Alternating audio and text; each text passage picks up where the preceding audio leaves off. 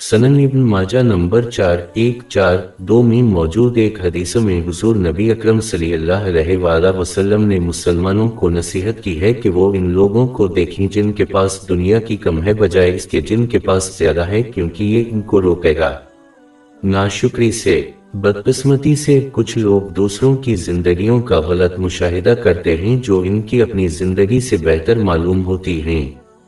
مثال کے طور پر عام لوگ اکثر مشہور شخصیات کا مشاہدہ کرتے ہیں اور غلطی سے یہ سمجھتے ہیں کہ ان کی زندگی بہتر ہے۔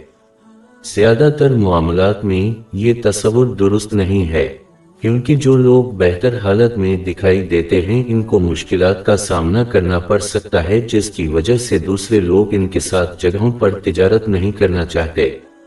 ایک بیرونی شخص صرف ایک نقطہ نظر سے چیزوں کا مشاہدہ کرے گا۔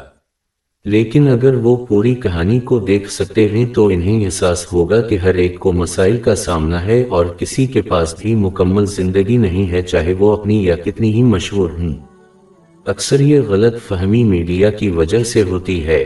لیکن لوگ یہ یاد رکھنے میں ناکام رہتے ہیں کہ میڈیا کا مقصد مشہور شخصیات کی زندگیوں کی ایک خاص تصویر بنانا ہے جس کے بارے میں پڑھ کر دلکش لگتا ہے۔ زیادہ تر معاملات میں اگر وہ صرف شوگر کوٹنگ کے بغیر حقائق کی اطلاع دیتے ہیں تو ان کے صارفین کی اکثریت ان سے منہ موڑ لے گی۔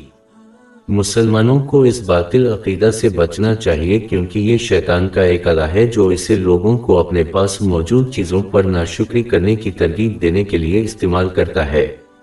اس حدیث میں جس صحیح ذہنیت کی تلقین کی گئی ہے وہ اللہ تعالیٰ کی ناشکری سے باز رہے گی۔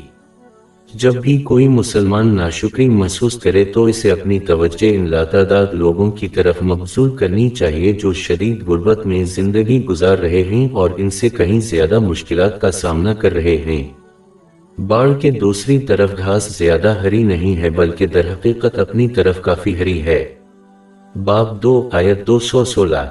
مگر عجب نہیں کہ ایک چیز تم کو بری لگے اور وہ تمہارے حق میں بھلی ہو۔ اور عجب نہیں کہ ایک چیز تم کو بھلی لگے اور وہ تمہارے لیے مضر ہو اور ان باتوں کو خدا ہی بہتر جانتا ہے اور تم نہیں جانتے۔